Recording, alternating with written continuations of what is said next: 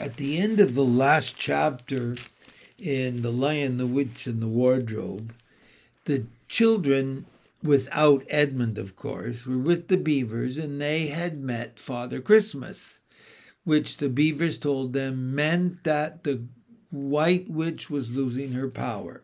They went back to their hiding place, ready to explore after some sleep. So we're reading chapter 11. Aslan is nearer. Edmund, meanwhile, had been having a most disappointing time. When the dwarf had gone to get the sledge ready, he expected that the witch would start being nice to him, as she had been at their last meeting.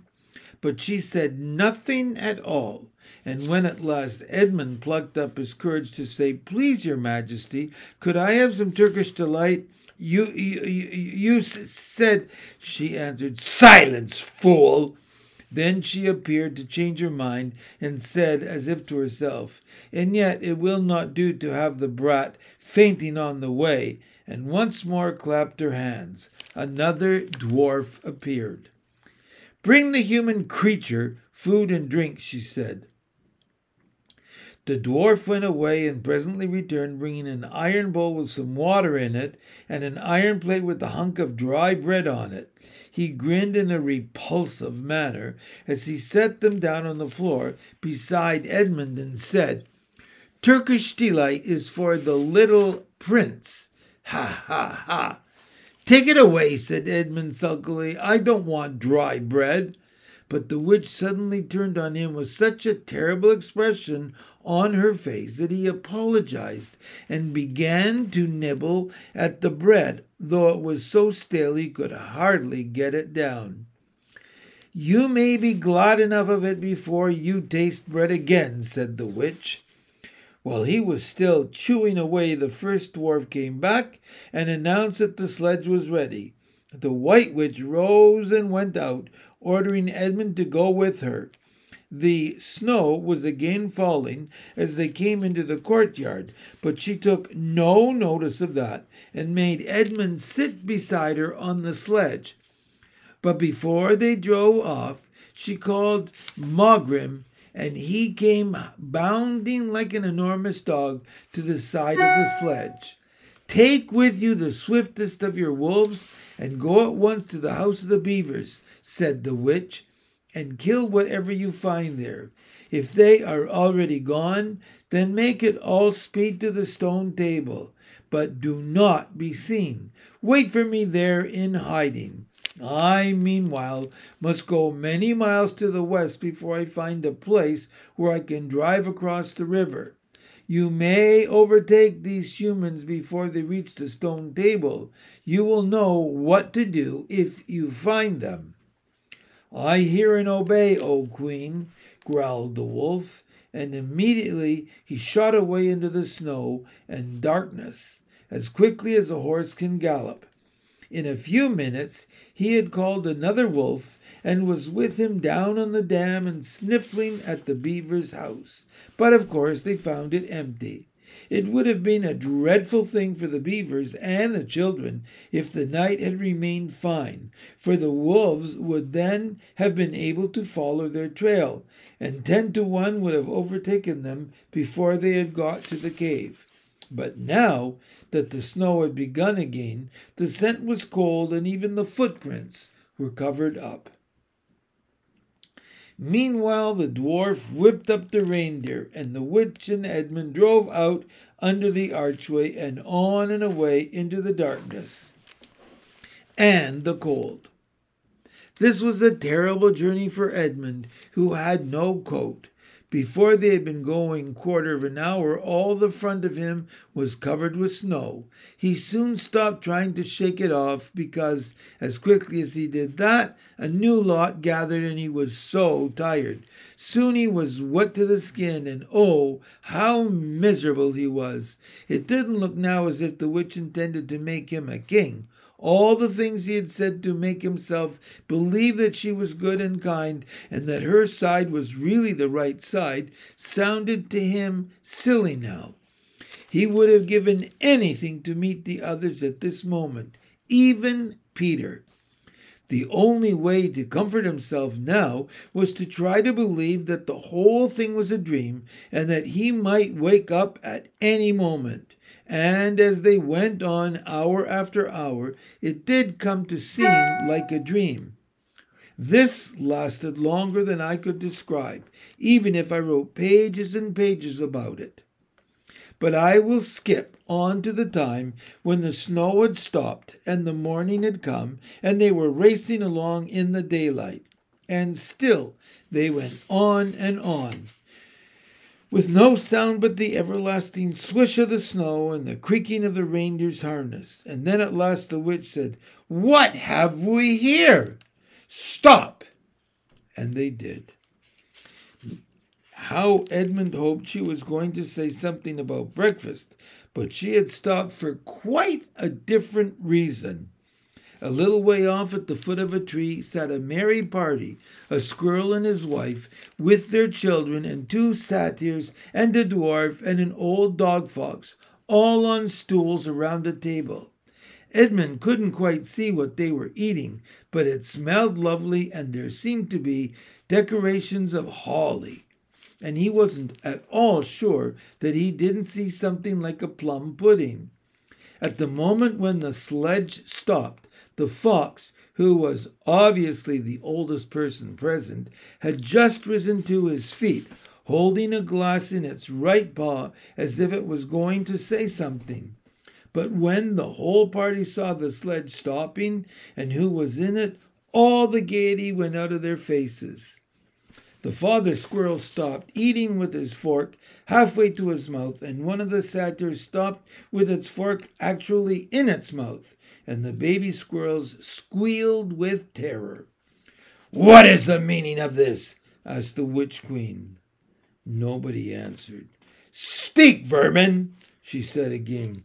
Or do you want my dwarf to find you a tongue with his whip?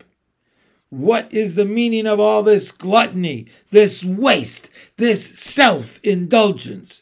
Where did you get all these things? Please, your majesty, said the fox, we were given them, and if I might make so bold as to drink your majesty's very good health. Who gave them to you? said the witch. Father Christmas, stammered the fox. What? roared the witch springing from the sledge and taking a few strides nearer to the terrified animals. He has not been here. He cannot have been here. How dare you? But no, say you've been lying and you shall even now be forgiven. At that moment, one of the young squirrels lost its head completely. He has, he has, he has, it squeaked, beating its little spoon on the table. Edmund saw the witch bite her lips so that a drop of blood appeared on her white cheek. Then she raised her wand. Oh, don't, don't, please don't, shouted Edmund. But even while he was shouting, she had waved her wand, and instantly, where the merry party had been, there were only statues of creatures, one with its stone fork fixed forever halfway to its stone mouth seated round a stone table on which there were stone plates and a stone plum pudding.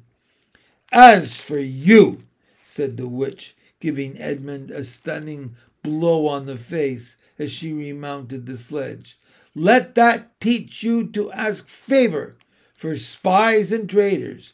Drive on! And Edmund, for the first time in this story, felt sorry for someone besides himself. It seemed so pitiful to think of those little stone figures sitting there all the silent days and all the dark nights, year after year, till the moss grew on them and at last even their faces crumbled away. Now they were steadily racing on again, and soon Edmund noticed that the snow which splashed against them as they rushed through it was much wetter than it had been all last night. At the same time, he noticed that he was feeling much less cold. It was also becoming foggy. In fact, every minute it grew foggier and warmer, and the sledge was not running nearly as well as it had before been running up until now.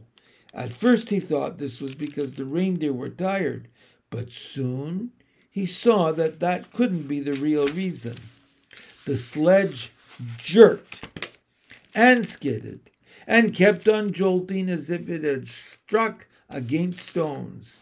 And however the dwarf whipped the poor reindeer, the sledge went slower and slower.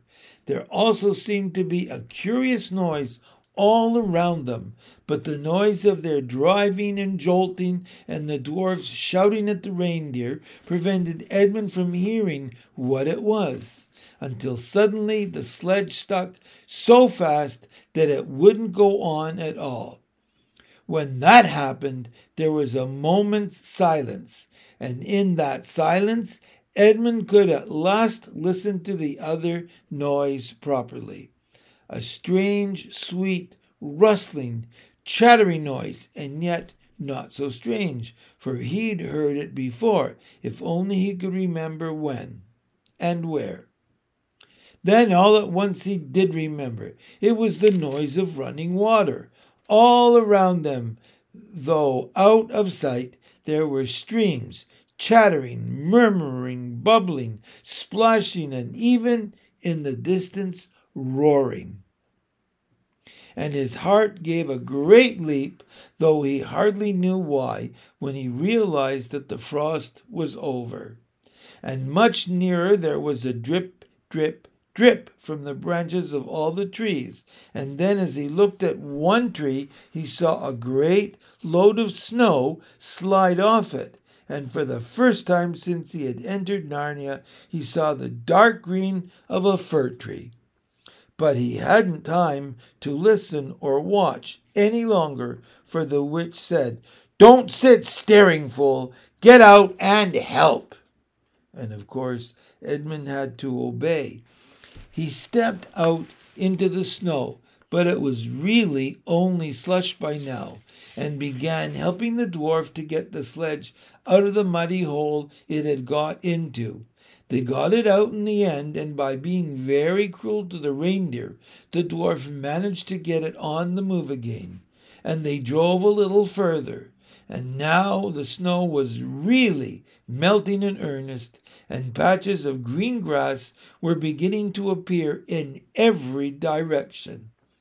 Unless you have looked at a world of snow as long as Edmund had been looking at it, you will hardly be able to imagine what a relief those green patches were after the endless white. Then the sledge stopped again. it's no good, your majesty, said the dwarf. We can't sledge in this thaw. Then we must walk, said the witch.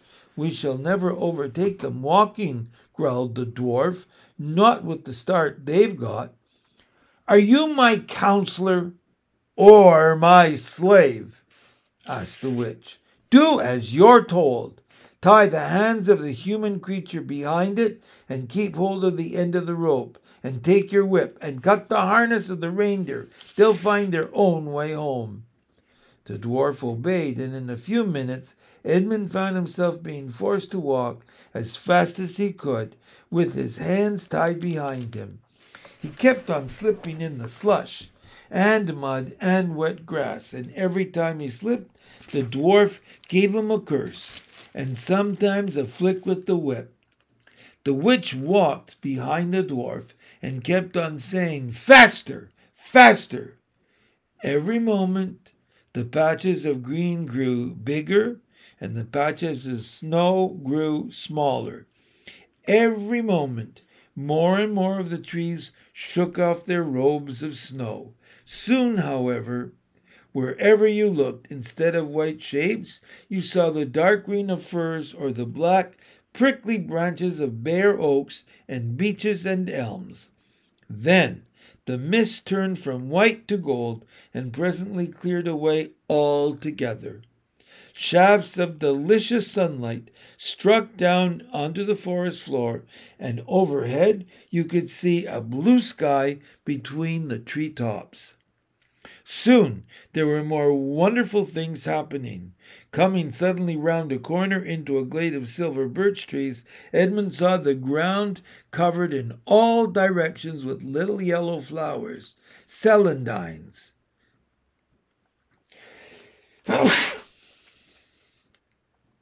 the noise of water grew louder. Presently they actually crossed the stream. Beyond it they found snowdrops growing. Mind your own business, said the dwarf when he saw that Edmund had turned his head to look at them, and he gave the rope a vicious jerk. But of course, this didn't prevent Edmund from seeing. Only five minutes later, he noticed a dozen crocuses growing round the foot of an old tree, golden, purple, and white.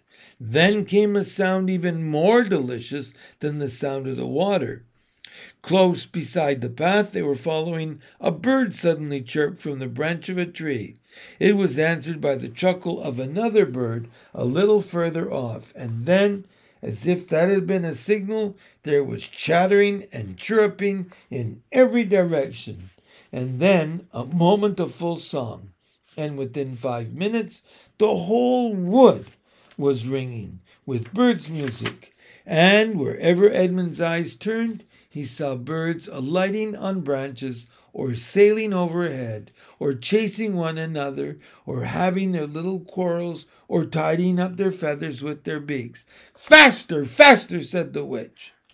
There was no trace of the fog now. The sky became bluer and bluer, and now there were white clouds hurrying across it from time to time. In the white in the wide glades there were primroses a light breeze sprang up, which scattered drops of moisture from the swaying branches and carried cool, delicious scents against the faces of the travelers. The trees began to come fully alive. The larches and birches were covered with green, the laburnums with gold. Soon the beech trees had put forth their delicate, transparent leaves. As the travelers walked under them, the light also became green. A bee buzzed across their path. This is no thaw, said the dwarf, suddenly stopping. This is spring. What are we to do? Your winter has been destroyed, I tell you. This is Aslan's doing. If either of you mention that name again, said the witch, he shall instantly be killed.